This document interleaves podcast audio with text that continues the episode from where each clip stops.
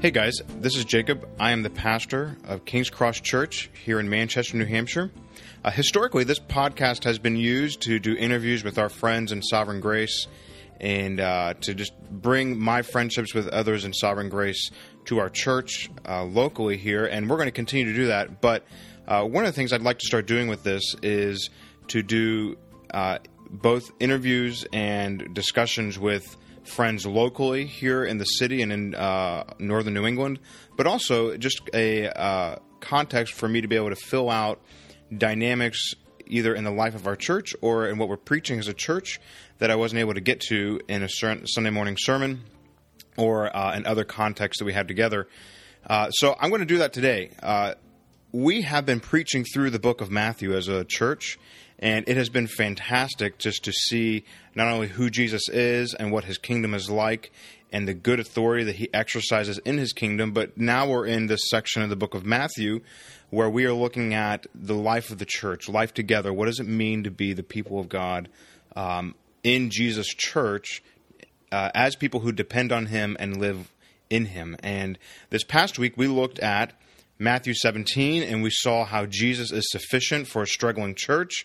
We saw how he was sufficient for people who uh, struggle to see his veiled glory, people who struggle to depend on his power, people who struggle uh, to understand the centrality of his cross, and then people who struggle in joining Jesus' mission. Uh, and kind of alongside this, I've been reading uh, some stuff about and by John Newton. Uh, for various reasons, he's been on my radar as just a example of a gospel centered, Jesus loving, compassionate, good pastor, as a historical figure to look to. Uh, there's other reasons as well that I've been drawn to him. And so, not only have I started working through and reading his letters, he's famous for his le- his letters are his primary kind of uh, famous mark, apart from obviously having written Amazing Grace. Uh, he's most clearly known for that, but uh, his letters are legendary within uh, the Christian history. Uh, over a thousand letters of his have been preserved um, and passed down through the generations, and they are just filled, chock full of just Christian wisdom. What does it mean to depend on Jesus in various stages of life? what does it mean to walk with Jesus personally? Uh, and so you you pick up uh, not only in the hymn of John Newton, right, this saturation of Jesus and His grace to John Newton um, from that from the hymn Amazing Grace, but then you pick that up in his letters. Uh, for those who aren't familiar with John Newton, just a brief biography, like this is like a 30 second shot at it.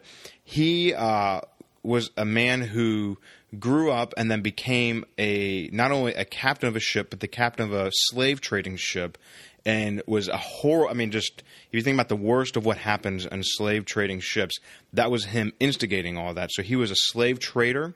Um, he became a christian and then later uh, god called him into pastoral ministry.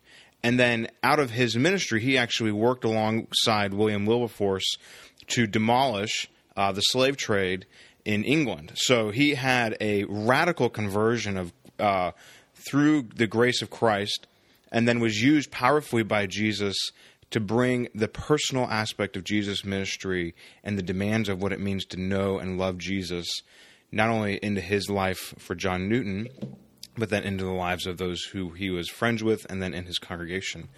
And so then alongside kind of getting to know John Newton a little bit better, I have recently been reading through this book by Tony Reinke, uh, John Newton on the Christian Life to Live as Christ. And this is a series of books from Crossway where they will just pick historical figures, um, pastors and theologians, uh, and other folks within the Christian church history, and they will kind of condense their works and writings uh, about the Christian life into you know a 200 300 page book thereabouts. And so this one uh, by Tony Reinke has been super helpful. I'm only a few chapters in. And what I wanted to do today is to work through and read a part of chapter 2 which is about Christ being all sufficient right? We just looked at Matthew 17 and we were looking at how Jesus is sufficient for a struggling church. And I wanted to fill that out a little bit because we can say Jesus is sufficient, uh, but I want to give us some some handles or some hooks to kind of really grapple onto what does it mean for Jesus to be all sufficient. And Tony Reinke pulls from John Newton's writings to lay out uh, these six categories of how Jesus is all sufficient. Um, he says Jesus is all sufficient as our shepherd, all sufficient as our husband, all sufficient as our friend, all sufficient as our prophet, priest, and king. And so, what I want to do is basically just kind of read through parts of this chapter uh, and help us kind of think through what does it mean when we say Jesus is all sufficient? Because I don't know about you, uh, potentially today or this week, you are struggling with various aspects of what it means to be a Christian, uh, struggling to trust Jesus to provide the new job, uh, trust Jesus to give you the grace for parenting, uh, both for your kids, others people's kids, uh, your grandkids. Uh, the maybe you need Jesus for the family struggles and dynamics of people opposing you in your own family, uh, or at your workplace, or just trusting Jesus with your stage of life. Uh, Jesus, I don't know what tomorrow looks like, or five years looks like, or ten years looks like. This Jesus is all sufficient for us. And so I want to bring up these six categories from John Newton to try to help us get down deep into what does it mean for Jesus to be all sufficient. Um, the beginning of the chapter, Tony comments that at the last the last interview that John Newton had before he died with a friend, um, he made this comment: "My memory is nearly gone, but I remember two things: that I'm a great sinner, and Christ is a great Savior." And he, John Newton, went on to die just a few weeks later on December 21st, 1807. And uh, so it's this this man that we want to learn from of it. What does it mean for Christ to be all sufficient? He, the two things he knew: Christ was a great Savior, and that John Newton was a great sinner. And I think that we can all relate to that. So let me let me start out with just kind of working through this category of Christ as all sufficient as our shepherd. John, uh, Tony Reinke and John Newton, their their voices kind of blend together. So I'm not going to necessarily designate who's speaking or whatever from this chapter uh, unless it's necessary. But about the shepherd, Jesus Christ as uh, all sufficient shepherd, we see this: the Christian life is exodus and exile. The redeemed never walk this path alone. Christians walk together, never far from our good shepherd who leads and guides us in the even in even the dark, darkest nights in the desert. Left to ourselves, we wander off into thistles and dangers. In the wilderness of these years on earth, our good shepherd sustains us, tames the ravens, which means he provides our necessities, and tames the lions, which means he protects us from dangers the Good Shepherd promises to watch over us, right? Just have in, have in view Psalm 23, written by uh, King David. The Good Shepherd promises to watch over us, and nothing can tame, nothing less can tame our anxieties and insecurities. I am prone to puzzle myself. This is John Newton. I am prone to puzzle myself about 20 things which are equally out of my power and equally unnecessary if the Lord be my shepherd. Christ's all sufficiency as our shepherd is the substance behind the command to be anxious about nothing in Philippians 4, verse, verse 6.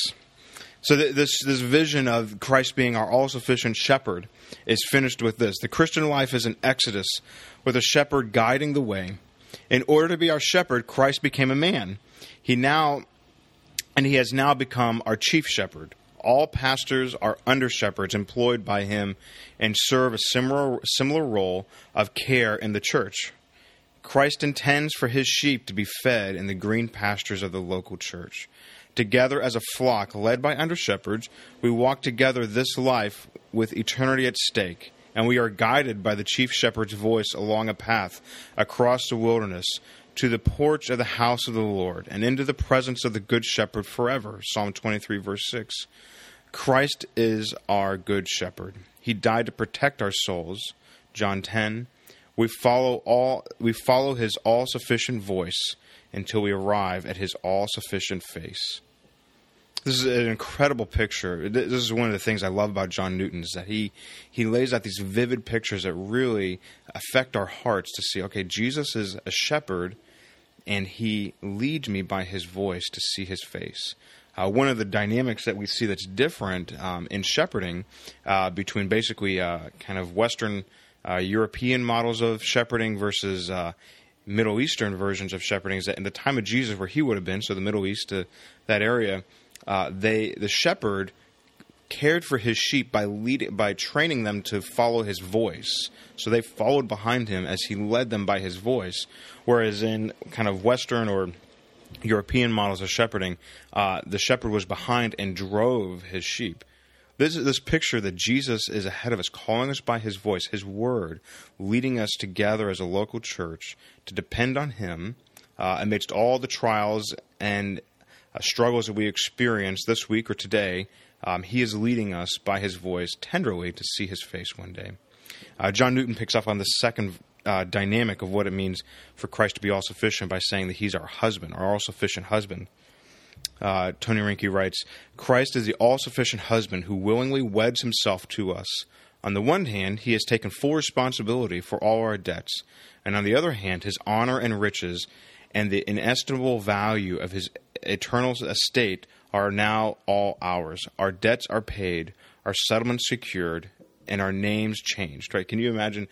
Like when we talk about a traditional wedding, um, a wife takes her husband's last name to indicate that they are now one family, one estate, one union, and that everything is shared between them.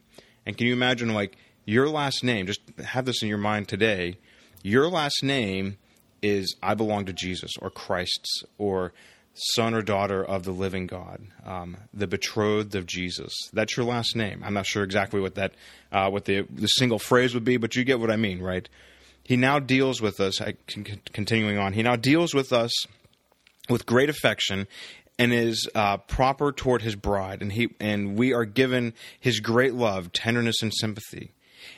In the coming wedding of the church to Christ, we are brought face to face with the divine affections. The gospel is not designed to make us stoics. It allows full room for those social feelings which are so necessary and beneficial to our present state, writes Newton and the affections and beauty of mutual love in the greatest marriage on earth are but an echo of the beauty in the gospel. He goes on to talk about how Jesus is our all sufficient prophet.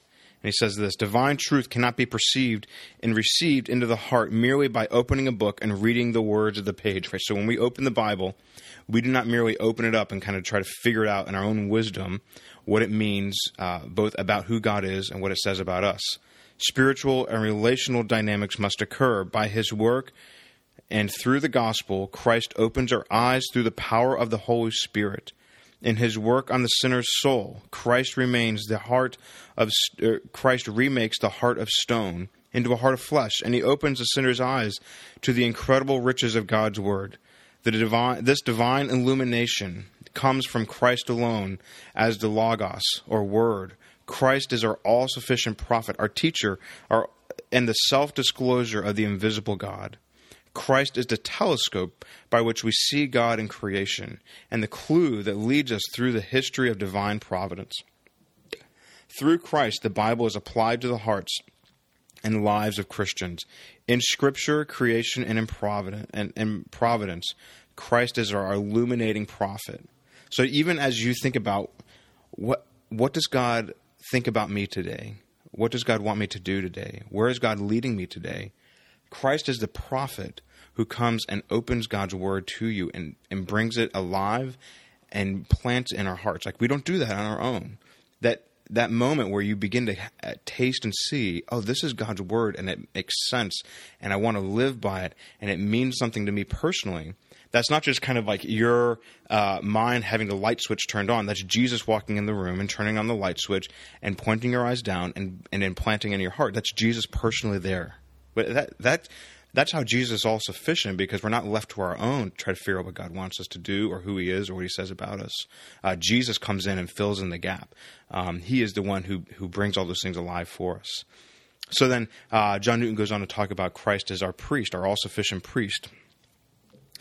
This is the wisdom of God that befuddles the wisdom of man. It seems impossible to believe that the title of the true God and eternal life should properly belong to that despised man who hung dead on a cross.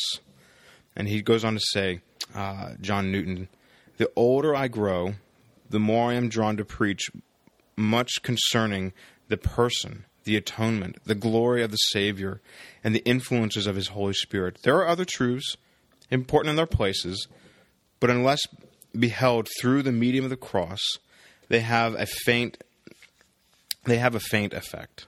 He goes on to describe the ascended Christ who is in heaven is the foundation of our hopes, the source of our sublimest joys, the sufficient and only sufficient, the answer to all the suggestions by which guilt, fear, unbelief, and Satan fight against our peace. Surrounded as we are with enemies and difficulties, we plead against every accusation and threatening that our head is in heaven. We have an advocate with the Father, a high priest upon the throne, who, because he ever liveth to make intercession, is able to save to the uttermost. That's he's quoting Hebrews seven twenty five there. Um, Jesus is our all sufficient priest. He's the one who has done away with all the claims that our guilty conscience, that our enemy Satan himself, uh, would have against us, and say God could not and ever and never would love you. Uh, that's certainly true apart from Jesus, but he's not only an all sufficient priest in that he died for us, but now he lives in heaven and pleads personally. He, can you imagine this right now? Jesus is praying for you personally. He's thinking about you, and he's know he knows uh, the sins that you are tempted by. He knows the weaknesses that kind of baffle you and frustrate you, and he knows just the things that are going on against you, and he's praying for you. And he is all sufficient and powerful because he purchased uh, the claim that uh, Satan, sin, and death would have against you. And now he gives you all that God would have for you in himself to walk and be faithful with him. So then Christ uh, is described as our all sufficient king. Christ now reigns as the all sufficient king. He fought, he bled, he died, but in dying he conquered. He destroyed death and disarmed all of its sting. He destroyed him that hath the power of death, Satan. He took, he overturned the foundations of his kingdom, broke open his prison doors, released his prisoners, delivered the prey out of the hand of the mighty. Uh, this is uh, this is how what we talked about last year when we looked through the book of Exodus. That the king is the one who comes in and rescues us out of our darkness that we actually long for, we want, and he dies in our place and then he leads us into freedom, into his presence, to be with him and to be his family. Christ is then goes on uh, to be described as our all sufficient friend. Uh, maybe this is one that we need to think about more deeply. That Christ is not only these lofty terms of our king, our prophet, and priest, but he is also our all sufficient friend. The Christian lives a strange, mysterious life that seems to swing daily from darkness into light, from peace into strife. Time and time again, our friend breaks into the strange, mysterious riddle of life and empowers us for a sweet and stable life in the storm. And yet, for all his help, we are enigmatic friends in return. We are forgetful and faithless and disloyal, but our neglect and distrust and disobedience does not diminish his love for us. He is steadfast. He is the friend we wish we could be. He's the all sufficient friend we need. And if he were not, he would surely spurn us from his sight. He goes on to say that Jesus is always near, about our path day by day, and our bed by night, nearer than the light we by which we see or the air we breathe, nearer than we are to ourselves, so that not a thought, a sigh, or a tear escape his notice. Jesus is our all sufficient friend. With Christ as our friend, we find our source of daily joy in this tremendous in this turbulent life. Friend becomes for Newton an affectionate, loaded shorthand title to embrace the full scope of Christ's all sufficiency, personally applied to us. So as we've been working through these categories, I think this friend one is the one that um, maybe drives home most deeply this truth that Jesus is all sufficient. He's not just this all sufficient uh, genie that we go to, but he's actually our friend. Like we think about, we sit down next to our friends at missional community. We talk to our friends uh, through the day, either text or whatever, to try to, okay, I need help. Jesus is our all sufficient friend. He loves us and he cares for us. And he sees, you know, when you're in the car or wherever you are, this the the frustration of what's going on or the struggle or the perplexing demands of just ordinary life that glorifies God, Jesus is there. He sees those things and he's empowering us. This is uh, one of the dynamics about John Newton's ministry that I find uh, most alluring is that uh, Tony Reinke describes in this section I want to read that uh, Jesus is not merely just kind of like this doctrine of truth that we kind of you know write down on a page and write out the Bible verses for. Those are all certainly good and true and necessary, but he's actually a person. It's not surprising, Tony Reinke writes, uh, but it is striking how consistently Newton focuses his writings and hymns ultimately on the person of Jesus Christ. All of Christ's work and all the combined doctrines of justification and propitiation and adoption are foremost communicated through the relational categories of Christ's person. At every point in his writings, Newton wants to point other Christians back to Christ, not merely to theological labels. And so Newton points often to the one who gives substance and concepts and the promises in order to point us again and again to a man, to the God man, who accomplishes all these things for his eternal glory. A reader of Newton's works is struck by his frequent return to the person of Christ, of whom hang on whom hang all his hopes, not merely to correct outline outlines of doctrine, and not not merely to correct out, outlines of orthodoxy. Newton was driven to expound the one mediator between God and men, quote, the man Christ Jesus, from 1 Timothy 2 5.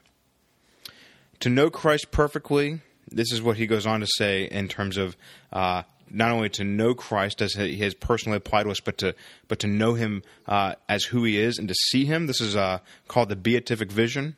Newton describes this as to know Christ perfectly. To be with Christ is a zenith of eternal life, the communication of our union to Him, the consummation of our union to Him.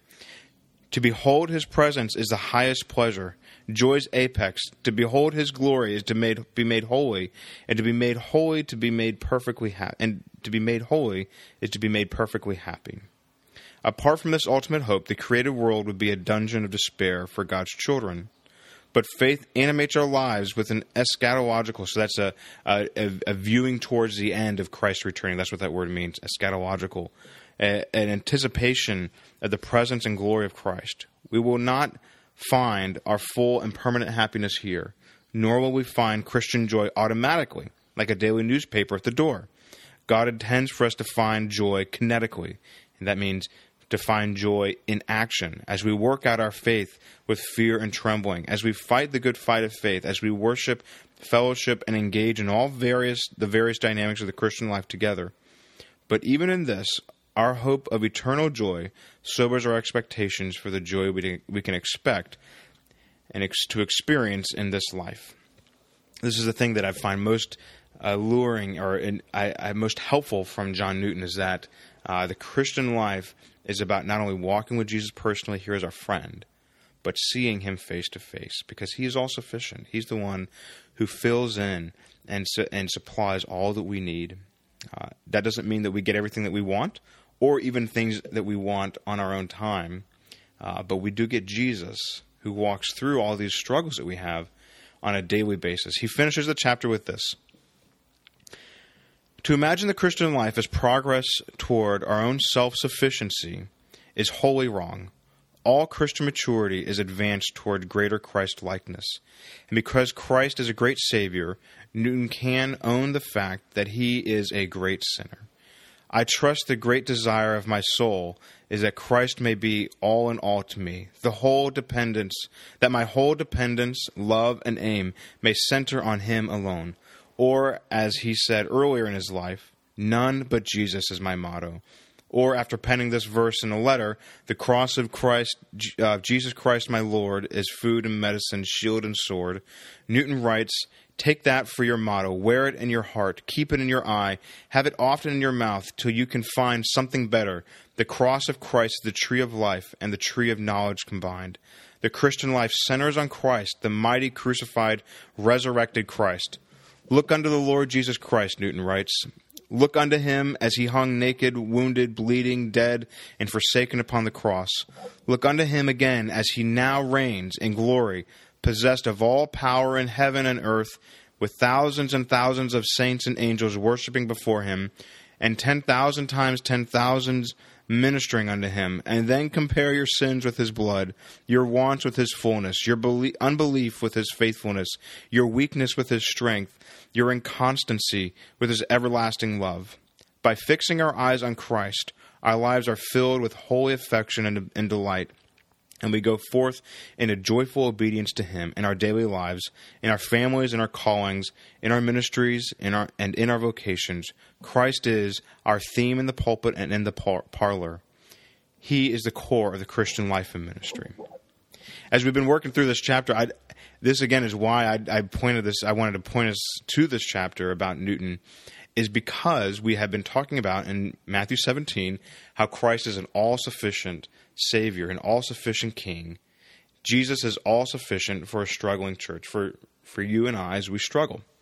Uh, and we see this, uh, I think Newton brings us to this point uh, in Matthew 17, right? This is the, the vision where they see Jesus face to face in all of his glory, his face shining like the sun, and he's, he's standing there with Moses and Elijah uh, on the top of this mountain. And after they're terrified by the voice of God for seeing who God truly is, um, Matthew 17 says this in verse 8 And when they lifted up their eyes, they saw no one but Jesus only. This is after Jesus came and touched them tenderly.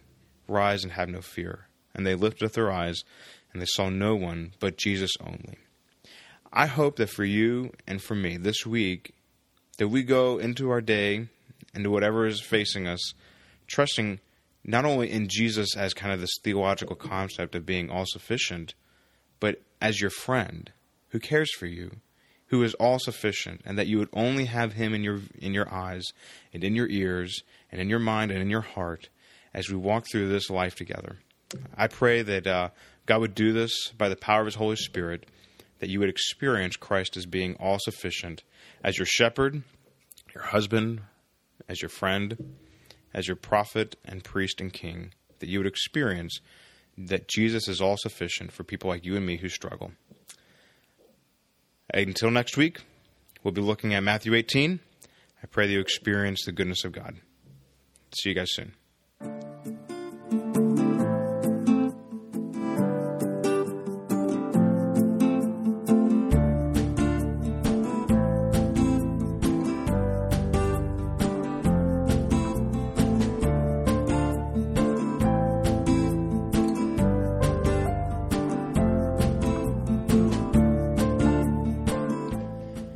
Thanks for listening to this podcast from King's Cross Church in Manchester, New Hampshire. If you'd like to know more about King's Cross, what God is doing here in Manchester, and how He's using King's Cross to advance the gospel of Jesus, you can visit us at kingscrossmanchester.com. You can find us on Twitter and Instagram and Facebook, King's Cross NH at all those various places. If you have enjoyed the music for this, Matt Litzinger, one of our worship leaders, you can find more about him at mattlitzingermusic.com.